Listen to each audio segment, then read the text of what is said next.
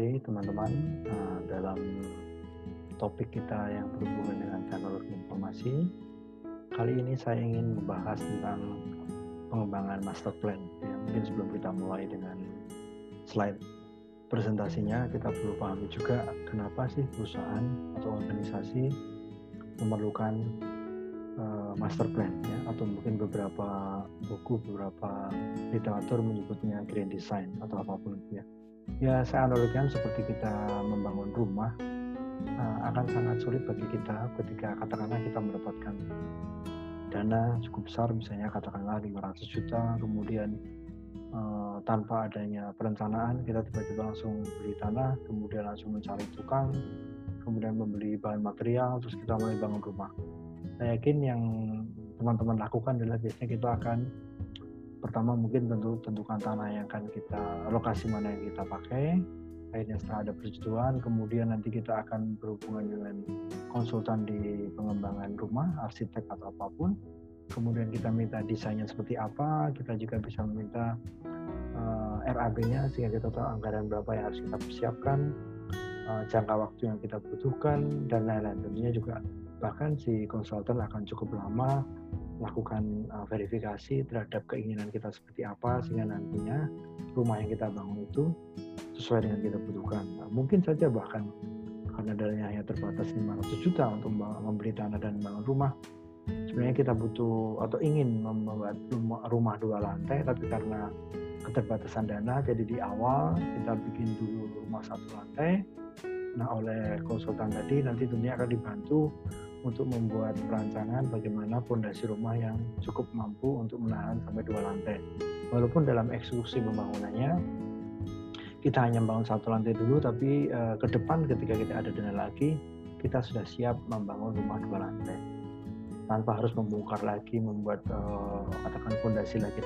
Nah, itulah yang uh, perlu kita pahami juga dalam mengembangkan sistem informasi di perusahaan ini tantangannya akan lebih sulit daripada membangun rumah karena apa? Karena kalau membangun rumah kita bisa melihat secara fisik bentuknya seperti apa, berapa lebarnya, berapa tebal beton untuk dak kita, berapa tebal dinding yang kita butuhkan, pintunya menghadap ke mana dan lain-lain. Dan kalau ada kesalahan segera kita bisa evaluasi gitu ya. Ketika ketika kita ingin membangun sistem informasi itu barangnya tidak terlihat. Yang terlihat kalau kita pernah mengikuti uh, kuliah online saya sebelumnya tentang sumber daya teknologi informasi, kalau yang hanya bisa dilihat dirasakan adalah hardware atau peralatan keras di mana nanti berhubungan dengan server, berhubungan dengan uh, apa namanya printer, berhubungan dengan peralatan untuk melakukan koneksi jaringan dan lain-lain. Tapi begitu kita bicara tentang software, sesuatu yang mereplikasikan uh, proses bisnis kita, itu akan cukup sulit gitu ya karena kita nggak pernah tahu bagaimana software itu berfungsi dengan baik kecuali nanti sudah kita pakai setelah sekian lama. Ini yang juga akan merepotkan. Makanya justru di awal kita harus tahu dengan betul apa sih keinginan kita sehingga kita mempunyai perencanaan yang terstruktur tertulis dengan rapi disepakati semua pihak dari seluruh stakeholder dari uh, stakeholder paling tinggi yaitu direksi, BOD dan lain-lain kami juga bahkan uh, diwakili oleh karyawan ya mungkin di beberapa teks uh, dengan istilah power user gitu ya uh, user yang sangat pengalaman di bidangnya sehingga dia bisa mewakili keinginan-keinginan dia pada waktu kita membangun sistem informasi harus seperti apa. Ya, jadi kita tahu bahwa membangun master plan itu bukan hal yang mudah dan juga sangat penting. Saya menemui beberapa kali dalam uh, pengalaman saya di lapangan, banyak perusahaan yang tidak begitu memperhatikan dengan serius pengembangan master plan-nya. Akibatnya apa? Pada waktu sistem informasi itu mulai dibangun, ada siklus ya, pengembangan, sorry maaf, perencanaan, pengembangan, penerapan atau implementasi, kemudian evaluasi. Nah, di setiap tahap itu terjadi banyak ketidakberesan. Ya karena tidak ada guidance atau panduan yang jelas dari para pengembang, dari para pengelola bagaimana sistem itu akan dibuat. Ini uh, ternyata cukup menyedihkan. Atau bahkan ada beberapa organisasi yang menganggap membuat master plan itu gampang, tinggal cari di internet, kita contoh saja, kita ganti kata-katanya sesuai organisasi kita, selesai gitu. Padahal pengembangan master plan itu juga butuh keahlian khusus di dalam teknologi informasi, di sertifikasi atau keahliannya itu ada orang-orang yang belajar untuk itu gitu ya. Uh, dia memiliki sertifikasi spesifik misalnya tentang bagaimana pembuatan master plan mengacu pada satu referensi yang namanya TOGAF gitu ya nanti kapan kita bahas detail uh, bagaimana melakukan IT governance dengan COVID bagaimana melakukan uh, perancangan pelayanan sistem informasinya mengacu pada ITIL atau IT Service Management dan lain-lain. Nah, saya pernah menunjukkan satu, satu beberapa kali uh, organisasi yang menganggap membuat master plan gampang, bahkan dipimpin oleh orang yang tidak kompeten di bidangnya, menghabiskan biaya banyak, menghabiskan waktu banyak, setelah jadi hanya jadi semacam buku yang ditumpuk dan sudah tidak pernah dijadikan sebagai acuan dalam perencanaan, pengembangan, penerapan, maupun pengelolaan sistem informasi sendiri. Jadi jadinya sia-sia. Yaitu harusnya satu master plan yang kita buat dalam dokumen-dokumen itu akan selalu menjadi guidance atau panduan, tentunya juga tergantung termnya mau berapa lama, ada yang mungkin untuk bisa mengcover 3 tahun, 5 tahun, 10 tahun gitu ya. Nah, setiap kali ada perencanaan baru, pengembangan baru di dalam sistem kita, acuannya di master plan tersebut. Ini memang menyedihkan juga gitu ya, uh, organisasi besar bahkan katakanlah ini pemerintah atau perguruan tinggi negeri gitu ya, yang saya pernah terlibat gitu ya, saya sempat juga punya pengalaman kurang nyaman gitu ya, sehingga saya mengundurkan diri karena ya tadi pengembangan plan dianggap sebagai hal yang sepele dan bahkan dipimpin oleh orang yang tidak berkompeten sama sekali gitu ya. Sehingga uh, daripada nanti mungkin bisa menjadi masalah uh, contoh ya ini sebagai ilustrasi saja saya mengundurkan diri di situ.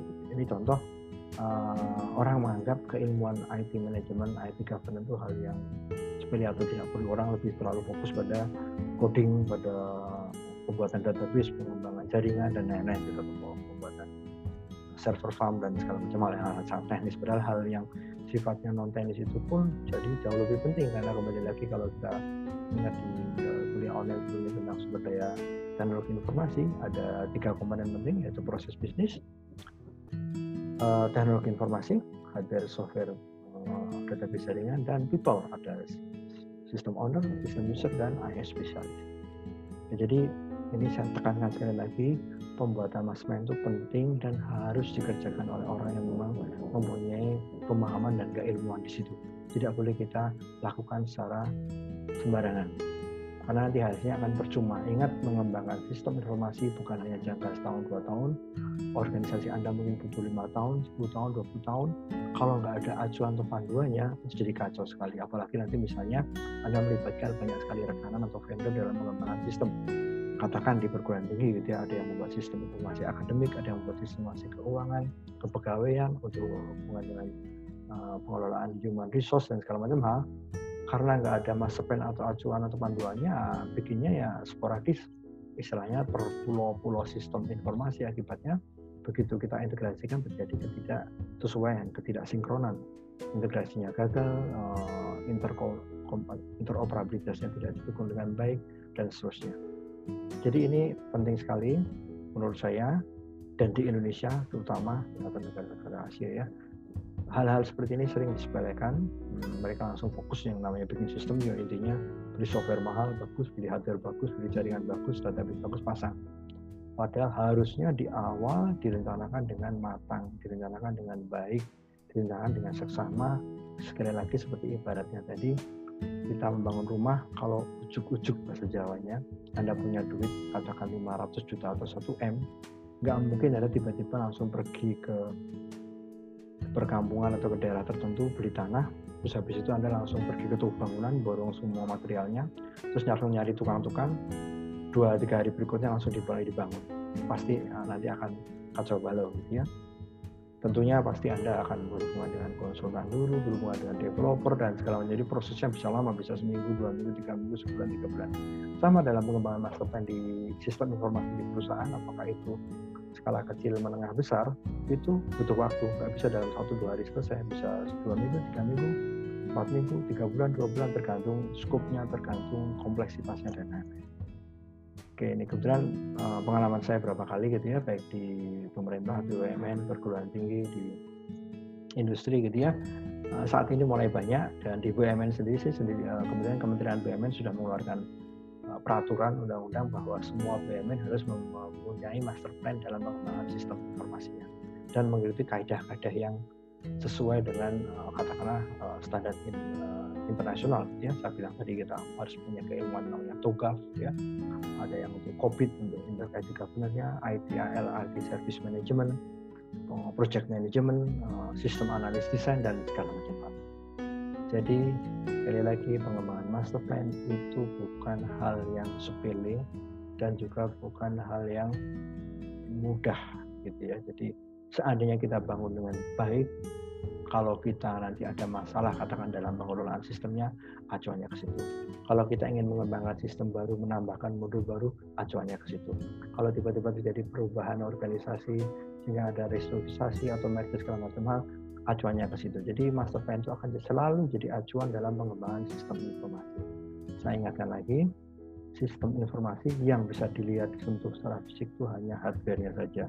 Di balik itu masih banyak kesulitan-kesulitan yang nggak akan pernah kita bisa pahami dengan baik karena itu berupa coding, berupa aliran data di dalam jaringan, bagaimana miliaran atau triliunan database diolah di dalam database server dengan aplikasi tertentu dan lain-lain.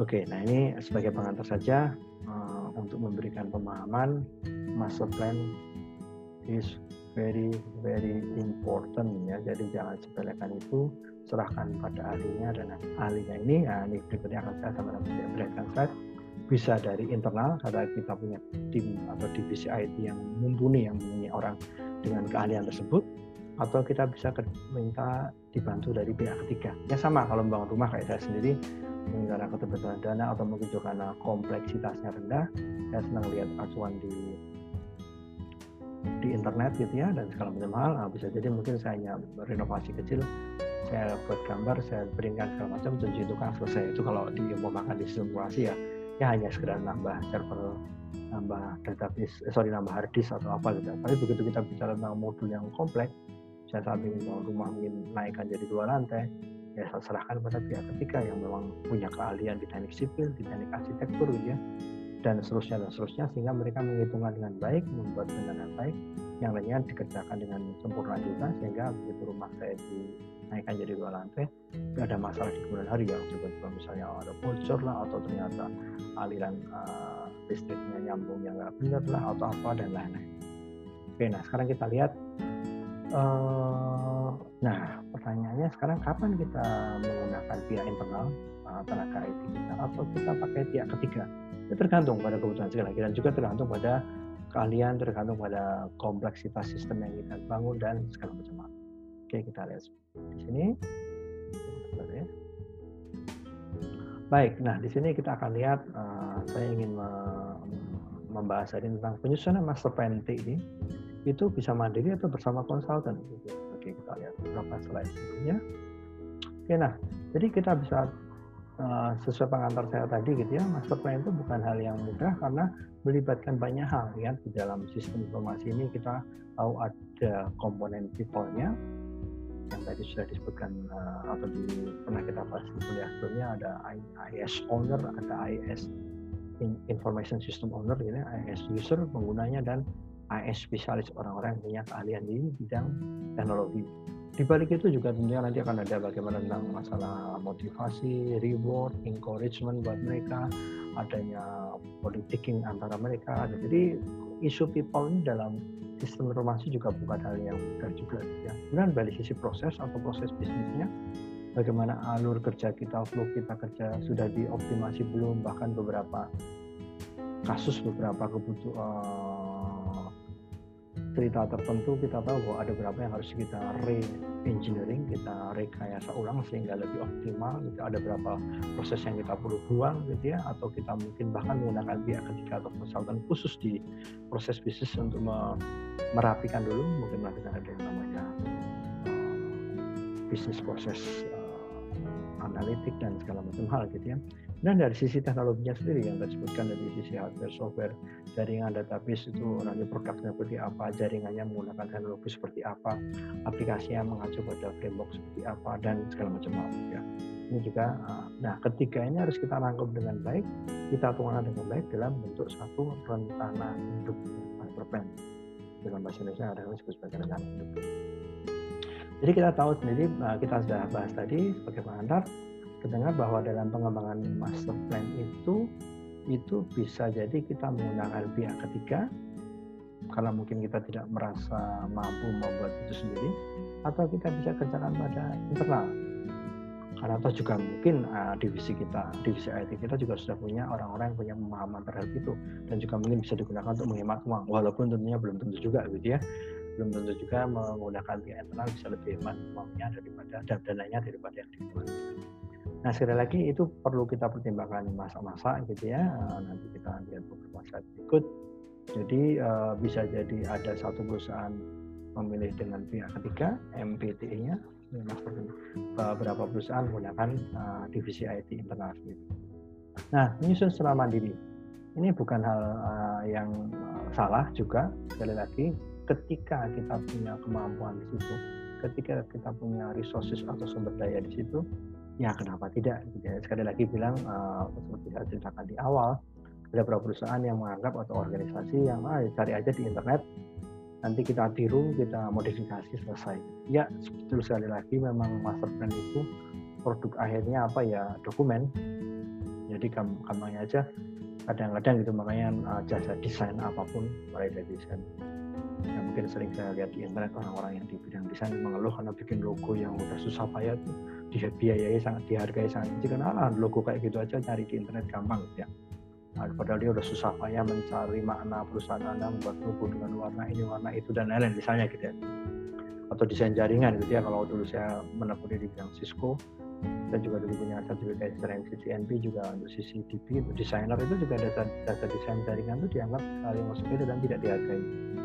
Orang Indonesia begitu ya biasanya. Nah ini uh, agak unik juga gitu ya. Padahal kalau kita tahu di di negara maju yang namanya perancangan perencanaan itu sesuatu yang sangat sulit ditekuni serius dan dihargai sangat mahal gitu ya pernah saya dengar cerita teman waktu kami di Belanda eh, teman-teman yang dari teknik sipil kuliah di sana cerita bahwa dalam membangun eh, jalan membuat jembatan segala macam di Belanda itu bahkan butuh sampai 5-7 tahun perencanaannya saja gitu ya. begitu dibangun itu bisa awet sampai puluhan ratusan tahun karena perencanaannya sangat matang Nah ini hebatnya. Nah, orang Indonesia itu suka meremehkan yang namanya rencana rancangan itu es gampang. Ya, niru orang lain saja, eh, adopsi beres. Nah ini juga. Oke, kembali ke tentang mandiri. Nggak masalah ya. Sekali lagi jika kita punya keahlian di bidang itu. Nah ini memang tentunya harus ada tim tersendiri yang mampu melit atau me, me, me, apa namanya memimpin untuk penyusunan itu karena ini penyusunan MT itu melibatkan seluruh departemen. Jadi sekali lagi kalau kita bilang katakanlah kita perusahaan kecil hanya 20 pegawai, 5 divisi, pada waktu membangun master plan harus bisa melibatkan kelima divisi tadi. Dari sales marketing, dari HR, keuangan, kepegawaian, eh sorry maaf bagian tadi ya keuangan bagian logistik misalnya supply chain dan segala macam harus kita libatkan karena apa ketika sistem informasi itu kita bangun itu kan akan melingkupi seluruh aktivitas di sana. Sekali lagi walaupun nanti kembali lagi maksudnya itu kan perencanaan. Pengembangan dan penerapannya tergantung pada dana. Kita bikin plan menyeluruh pada satu organisasi secara secara lengkap lima divisi tadi. Tapi membangunnya karena biaya kita bangun dulu di yang urgent misalnya oh untuk keuangan kepegawaian dulu sama sales marketing logistik yang lain-lain nanti menunggu pakai manual no problem toh gambarnya, tulisannya sudah ada di dalam master plan. Kayak bangun rumah juga begitu kan, Anda sudah punya gambar utuh satu rumah, pagernya ada dua lantainya, ada lantai dua gitu, ada kolam renangnya segala macam. Karena dana, Anda hanya bangun pagar plus rumah induk dulu, dua kamar tidur, satu ruang makan dan segala macam. Nah, belum dibangun kolam renang, belum dibangun lantai dua karena adanya dana. Tahun depan kalau bangun tinggal acu ke gambarnya tadi ke blueprintnya master plan-nya sehingga kita bisa teruskan sesuai dengan rencana kita awal dan segala macam. Jadi nah memang uh, juga ada sedikit uh, salah persepsi kalau disebut penyusunan MTI secara mandiri ini dianggap tidak ada biaya. Uh, belum tentu juga ya tergantung karena kadang-kadang kita juga harus butuh untuk biaya lembur, insentif dan lain-lain. Jadi ada intangible cost yang muncul jika MTI MPTI diterapkan. Kelebihannya lain kalau di dalam penyusunan secara mandiri ini jadwalnya jadi lebih luas. Beda dengan kontrak konsultan ya kalau kita pakai konsultan kan udah pasti oh dijadwalkan tiga bulan atau enam bulan sehingga kita tahu ada target-target atau milestone minggu pertama, bulan pertama, bulan ketiga itu ada output apa yang harus kita dapatkan atau istilahnya deliverable-nya. Nah, kalau dengan penyusunan mandiri karena kerjakan sendiri ya nyantai nah ini hati-hatinya kalau bahayanya kalau tidak punya tim yang bagus jadi gampang ke bahasa Jawanya akibatnya ini molor sampai kapan pun nggak selesai-selesai karena nggak ada target nah ini juga harus anda uh, perlu pahami dengan baik itu belum lagi nanti tiba-tiba nanti ada perubahan divisi ada perubahan uh, anggota di dalam tim itu sendiri SDM-nya mungkin pindah uh, lokasi lain atau keluar atau apa ini kadang-kadang juga konsekuensi yang harus di ditanggung uh, oleh perusahaan yang membuat master plan secara mandiri ya. Kemudian secara mandiri juga kendala komunikasi. Sekali lagi uh, pengalaman saya juga sebagai selain konsultan TI adalah saya dosen juga di bidang TI.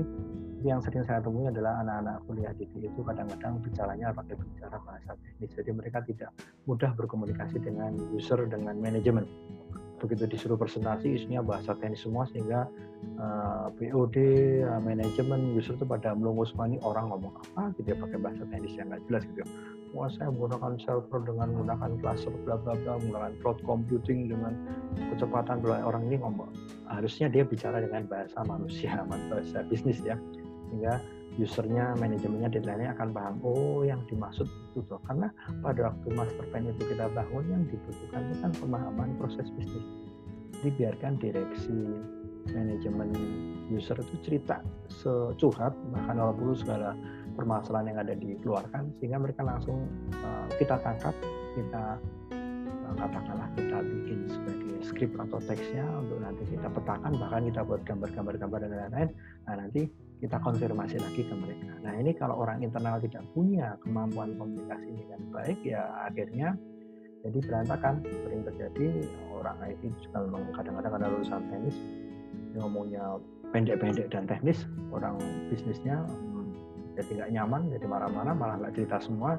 Begitu dituangkan dalam bentuk rancangan sistem ternyata nggak sesuai kebutuhan nah, ini harus kita cermati sendiri begitu. Beda juga kembali lagi juga lucunya adalah karena orang internal yang ngomong kadang-kadang oleh orang divisi di internal perusahaan kita tidak didengar. Akan karena teman sendiri ya, apalagi orangnya senang bercanda saya gitu jadi begitu ngomong serius gitu dikiranya hanya bercanda makanya dia nggak cerita seutuhnya dan lain-lain. Beda dengan ada orang datang langsung dari luar terus minta pendapat ini itu masalahnya apa mereka serius memberikan itu. Nah ini juga nah, tergantung kultur perusahaan juga seperti apa ya. Jadi nah akibatnya sekali lagi jangan sampai nanti begitu dia susun dengan uh, tim internal yang dihasilkan hanya sekedar dokumen tebal. Sedikit melenceng saya juga cerita bagaimana skripsi tesis atau disertasi di Indonesia itu tebul-tebul sekali. Uh, padahal kalau kita lihat di luar negeri ya di negara maju itu hanya buku kadang-kadang kayak Belanda A5 dengan ketebalan berapa puluh halaman dan segala macam hal. Karena langsung yang sesuatu yang implementable yang applicable dan segala macam hal hal yang nggak penting yang sifatnya bunga-bunga bisa kita buang. Sama juga dalam memahami ini uh, pada waktu kita menyusun mandiri jangan sampai nanti karena ingin menyenangkan manajemen tim IT internal hanya yang penting copy paste copy paste dari internet dari segala macam masukan yang ada yang mirip dengan perusahaan kita. Terus jadi dokumen tebal tunjukin ke manajemen dengan bangga dianggap manajemen itu oke okay, selesai selesai selesai begitu mulai pembangunan ingat pasukan itu hanya rencana pembangunan kan belum tentu bisa dikerjakan internal. Panggil pihak ketiga vendor rekanan datang melihat masukan pada bingung semua ini buku ini cerita apa sih? Saya membangun sistem ini maksudnya harus bagaimana gitu ya dia ngulang lagi. Akibatnya jika tidak dengan baik vendor rekanan uh, yang akan membangun sistem kita jadi bingung harus ngulangi lagi dan kadang ya udah kalau gitu kita bikin masukan lagi dan akhirnya repot kemudian jadi artinya di sini SDM yang kita butuhkan di internal harus punya keahlian spesifik seperti seorang yang punya keahlian di audit TI COVID gitu ya nanti di IT governance ISO dan lain-lain jadi sertifikasi yang perlu dimiliki oleh personel IT di perusahaan yang terutama yang masih IT maturity-nya masih menengah dan rendah. Nah kalau nggak begitu asal hanya nulis gitu ya. Saya temui beberapa kali sehingga pengalaman di lapangan uh, kadang kita harus menyusun ulang lagi mas yang sudah dibuat susah main. Jadi Jawanya mindon gawe ini dikerjakan lagi ya. Nah sekarang bagaimana dengan konsultan? Nah, tentunya seharusnya ini kembali lagi karena ini kan orang ketiga, pihak ketiga orang luar. Ya seperti juga kita dalam berpartner dalam kehidupan sehari-hari apakah dengan pacar suami istri. Kalau kita salah milih orang juga repot juga kan. Makanya eh, konsultan di sini anggapannya adalah asumsi konsultan yang memang sesuai kebutuhan kita ya. Karena kan bisa juga ada konsultan yang tidak sesuai. Yang nakal yang membuat biaya mahal tapi tidak benar kerjanya dan jelas begitu kita bicara dengan konsultan lingkup kerjanya akan jelas bahwa mereka yang akan lebih banyak action mulai dari identifikasi proses, tujuan, masalah, kultur dan lain-lain yang nanti hasilnya akan menjadi rumusan-rumusan solusi. Singkatnya, konsultan lebih banyak kerja dan berinisiatif ya. Nah, kalau memang yang di serahkan semua ke konsultan ya agak mahal gitu ya tapi ya nggak apa kan tergantung makanya kalau kita kebutuhannya memang seperti itu dan kita punya anggaran dana dan segala macam kita nggak mau pusing. Apalagi kita sekarang kan downsizing ya. Organisasi dipersempit apalagi ada pandemi atau covid segala pasti banyak divisi bagian yang nggak perlu dibuang ya udahlah kerjakan pihak ketiga. Kita fokus pada core business. Nah kemudian yang kedua bisa juga kita punya beberapa pendekatan metode-metode ya. Kalau di sini disebutkan ada dua metode kalau kita kerja dengan pihak ketiga ini tidak berlaku hanya di sistem informasi tapi juga yang berhubungan dengan pembangunan rumah, Anda ingin membangun rumah sakit atau ingin ada memulai bisnis baru dan segala macam pasti ada misalnya ini kita sebutkan nomor satu adalah yang 50-50 artinya konsultan akan menggait langkah-langkah dalam mengidentifikasi proses masalah tujuan. Nah dari situ nanti tim internal akan melakukan. Nah, artinya uh, mungkin diberi pelatihan dulu di awal ada meeting ada FGD dan lain-lain ke divisi IT internal. Ini kan tujuannya mungkin supaya juga penghematan dana sehingga konsultannya tidak harus terjun ke lapangan. Tim kita di internal diberi pelatihan pemahaman oleh para konsultan tadi diberikan guidance-guidance atau buku-buku petunjuk. Dan nanti waktu terjun ke lapangan untuk identifikasi akan dikerjakan pihak internal. Tapi sekali lagi di slide sebelumnya sudah saya jelaskan kemampuan komunikasi divisi IT itu sendiri harus diasah dengan baik. Ingat orang IT umumnya walaupun sekarang tidak tidak mempunyai kemampuan komunikasi dengan bahasa bisnis atau bahasa manusia. Sering disebut mereka ngomongnya pakai bahasa planet. Nah, ini harus di tapi jelas ini bisa uh, uh, apa namanya menjadi solusi kalau kita punya keterbatasan dana. Kayak tadi mereka dapatkan identifikasi kemudian diberikan ke konsultan, nah mereka nanti akan memberikan solusi-solusi terhadap identifikasi tersebut. Jadi ya diberikan usulan dan lain karena kan lagi kadang biaya mahalnya juga kalau kita pakai pihak itu untuk terjun ke lapangan dia harus struktur apalagi kalau perusahaannya tidak hanya di satu kota di banyak kota bahkan beda negara itu kan butuh biaya macam-macam untuk traveling akomodasi dan lain-lain. Kalau pihak internal bisa melakukan kenapa tidak? Misalnya Nah metodenya bisa macam-macam sekali lagi tergantung pada metode dan biayanya. Kalau biayanya lagi uh, di sini mungkin tim internal kita akan jadi lebih fokus karena ada yang ngontrol gitu ya. Dan bahkan untuk hal-hal tertentu mungkin saja pihak konsultan menyarankan mendorong tim internal untuk segera memiliki sertifikasi tertentu. Jadi mereka dikirim ke lembaga pelatihan untuk ikut sertifikasi mendapatkan uh, sertifikasi keahlian di IT management tadi kayak audit IT, COVID, ISO, ITL dan lain-lain dan segala macam hal dan juga mungkin dalam hal komunikasi dengan user karena orang dalam dari sisi bukan kontennya ya familiarity-nya akan lebih mudah sehingga orang dalam atau sorry divisi yang di interview tidak akan relaktan atau tidak akan menolak. Oh ini teman kita juga dari divisi IT atau dari kantor pusat dan segala. Walaupun kontennya harus di pada diawasi juga karena kalau tidak nanti kan kadang-kadang karena tidak punya kemampuan mereka bisa melenceng ke sana kemari. Ya. Nah, perlu kita ini ada konsekuensinya di sini ya. Nah, begitu kita bilang skala ini juga akan menentukan gitu ya seberapa besar skala ini akan kita kerjakan. Jadi akan ada pertanyaan mana yang lebih baik akhirnya antara internal dan eksternal. Nah, tergantung pada skala misalnya skalanya kecil, tingkat kesulitannya rendah, mungkin tim internal saja bisa melakukan, tentunya harus dibekali dengan kemampuan atau keahlian tertentu seperti yang saya sebutkan tadi, ilmu di IT management, makanya nanti kalau Anda di satu perusahaan Anda di posisi yang akan merekrut atau membentuk divisi IT, jangan lupa komposisinya bukan hanya sekedar orang-orang yang punya keahlian teknis, ahli coding yang program handler, ada ahli jaringan, ada ahli bikin database, tapi juga orang yang punya keahlian IT management. Karena sekarang bahkan di era cloud computing, di era kita sewa, sistem informasi ada tiga jenis ya, bisa kita buat, kita beli atau kita sewa.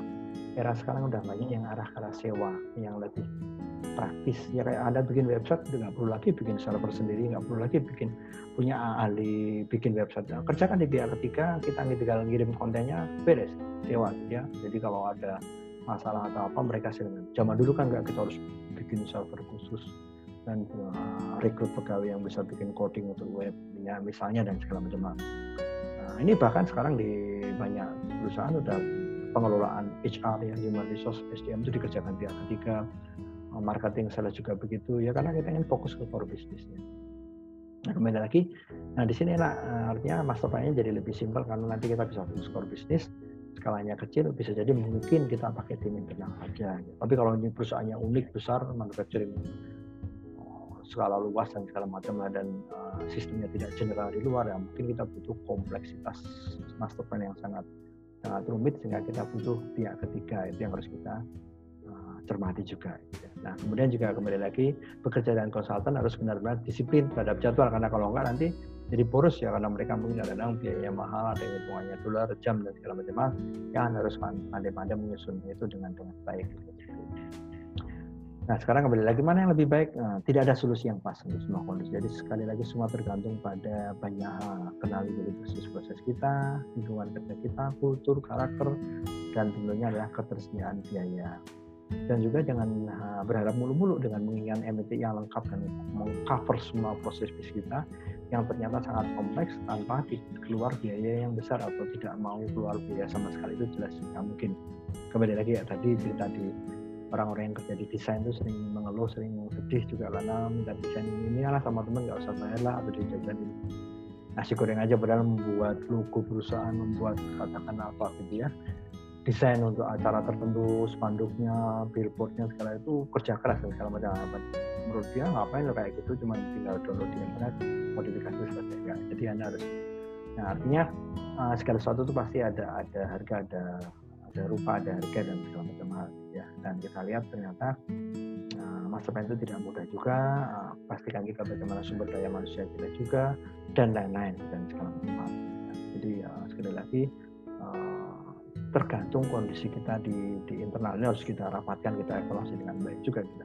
Nah sekarang faktor penentunya kapan internal atau eksternal ada berapa faktor misalnya dari kebersihan SDM lihat secara kompetensi dan waktu ada nggak di internal kita kalau ada why not gitu ya toh juga uh, sekarang anak lulusan sekarang kan sudah punya keahlian macam-macam sekarang sih relatif dibanding 10-20 tahun lalu mencari lulusan IT yang punya keahlian macam-macam sudah lebih mudah gitu ya dibanding zaman dulu gitu ya nah ini tergantung leadernya. Ini kadang-kadang mungkin saja dikerjakan internal, tapi kita sewa satu orang sebagai project manager pengemasan dari luar. Karena mungkin misalnya tim kita IT kita itu hanya paham teknis saja, itu bisa jadi misalnya. Ya. Nah, dan atau kalau memang kita nggak punya sama sekali atau kita nggak nggak apa mau fokus core bisnis dan divisi IT-nya sangat ramping karena hanya untuk memimpin aja ya udah kerjakan biar kita.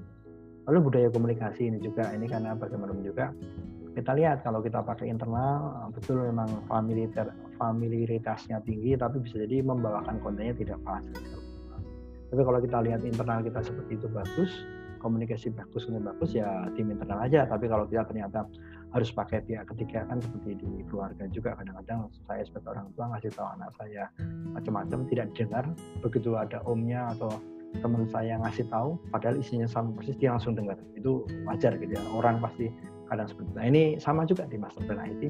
Kadang kita pakai pihak ketiga, panggilin langsung semuanya serius, disiplin, dengerin. Padahal ya isinya sama juga dengan divisi IT yang sebelumnya sudah melakukan pendekatan. Kemudian kompleksitasnya, ini juga tergantung. Kalau Anda perusahaan kecil hanya 5 sampai 20 pegawai, 3 atau 5 divisi segala macam internal oke, tapi begitu kita cerita katakanlah industri besar, uh, grupnya Indofood, Garuda, kemudian memiliki hubungan dengan manufacturing Krakatau Steel atau bola ini kan kompleks banget ya.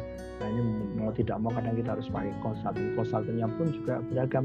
Ada konsultan bisnis ada konsultan untuk uh, pengembangan sistem informasi dan segala macam jadi kadang-kadang nanti akan ada kerja bareng antar beberapa tim konsultan yang saling membantu sama lain karena besar ya. dan cash flow ini juga tentunya bagaimana pembiayaannya Nah, seberapa mampu kita membayarnya, kita membayar dia mungkin bulanan atau meminta borongan, ya seperti kayak bangun rumah gitu ya, ada yang tukang bayarannya harian, ada yang borongan dan segala macam. Di awal juga mau kita eh, dibuatkan rencana itu yang total menyeluruh atau mungkin bertahap dulu kantor pusat dulu baru nanti bagaimana integrasi dengan kantor-kantor cabang dan segala macam hal.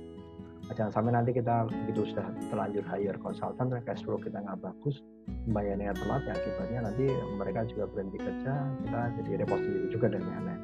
Jadi ini juga dari awal diatur dengan baik juga bagaimana pendanaannya nah kemudian tentunya kembali lagi tadi setelah semua faktor itu kita rangkum kita buatkan dalam bentuk dokumen kita buat FGD dalam internal perusahaan bersama yang baru di, di simulasi di formulasikan, didiskusikan sebaiknya nanti MPT ini seperti apa. mau kita kembangkan sendiri mampu nih karena kayaknya teman-teman kita di IT juga sudah cukup bagus atau mungkin mampu tapi tidak ada leader kita sewa satu orang untuk jadi leader atau serahkan semuanya pada pihak ketiga. Jadi, jadi tidak ada jawaban yang tepat atau pasti case by case akan berbeda tergantung pada kebutuhan. Nah di situlah nanti tentunya pihak perusahaan atau organisasi harus mampu menentukan dengan baik. Oke sekali lagi, nah sebagai penutup saya akan kembali lagi di sini bahwa uh, pengembangan master plan itu penting. Jadi jangan sampai kita menyepelekan apalagi di era sekarang yang kompleksitas sistem informasi itu makin tinggi dibanding 20-30 tahun yang lalu gitu ya. Eh, sekali Anda lepas kontrol terhadap sistem, nah sistemnya akan mengontrol kita. Maka jadi repot sekali begitu. Kita tergantung pada sistem keuangan kita, kepegawaian kita, penjualan kita, pengelolaan pegawai, pengelolaan mahasiswa. Kalau di kampus kita sepelekan hanya yang penting panggil vendor bikin ini itu panggil vendor bikin jadi tambah sulam tambah sulam begitu terintegrasi wah repot sekali. Padahal sekarang eranya pernah ingat di piramid kuliah saya sebelumnya tentang data information knowledge wisdom eranya sekarang itu kita mengolah knowledge dan wisdom aja jadi kalau ada perusahaan sekarang masih repot mendapatkan data menyimpan informasi mengolah memahami itu itu berarti dari awal ada salah dengan perencanaannya gitu. di era sekarang harusnya sistemnya sudah jalan dengan baik sudah support operasional masuk ke support untuk decision making pengambilan keputusan bahkan nanti ke arah strategik uh, inisiatif untuk ke jangka lima uh, sorry 10 tahun 20 tahun ke depan seperti apa nah itu tentunya sistem itu akan bagus kita buat kalau kita punya landasan kita punya acuan kita panduan yang disebut sebagai master plan atau bahasa Indonesia dengan sebutan rencana induk atau ada yang punya grand design ada yang punya blueprint blueprint itu mungkin sebenarnya lebih sedikit teknis ya sesuai namanya ingat blueprint cetak biru itu kan bisa dipakai di pekerjaan-pekerjaan teknis ada kertas besar terus ada gambar-gambarnya yang warnanya biru itu biasanya digunakan oleh para engineer dan tukang di lapangan untuk membangun sesuatu. Sama di IT juga kalau kita ada bicara blueprint nanti lebih detail bagaimana programmer melakukan coding orang jaringan masang jaringannya orang server masang jaringan karena instruksinya ada sangat teknis ada di masa tentunya di awal kita mulai dari pemahaman rencana bisnis kita, alignment atau penyelarasan dengan strategi bisnis kita, dan segala macam. Oke, mungkin ini uh, kuliah kita kali ini tentang master plan. Semoga membantu. Uh, nanti kita tunggu ada video lain yang, uh, yang akan saya buat, saya upload lagi ini. Semoga teman-teman uh, menikmati. Jika ada pertanyaan silahkan masukkan dalam komentar atau mungkin bisa menghubungi email saya. Oke, terima kasih. Uh, sampai bertemu lagi. Salam teknologi informasi, sukses.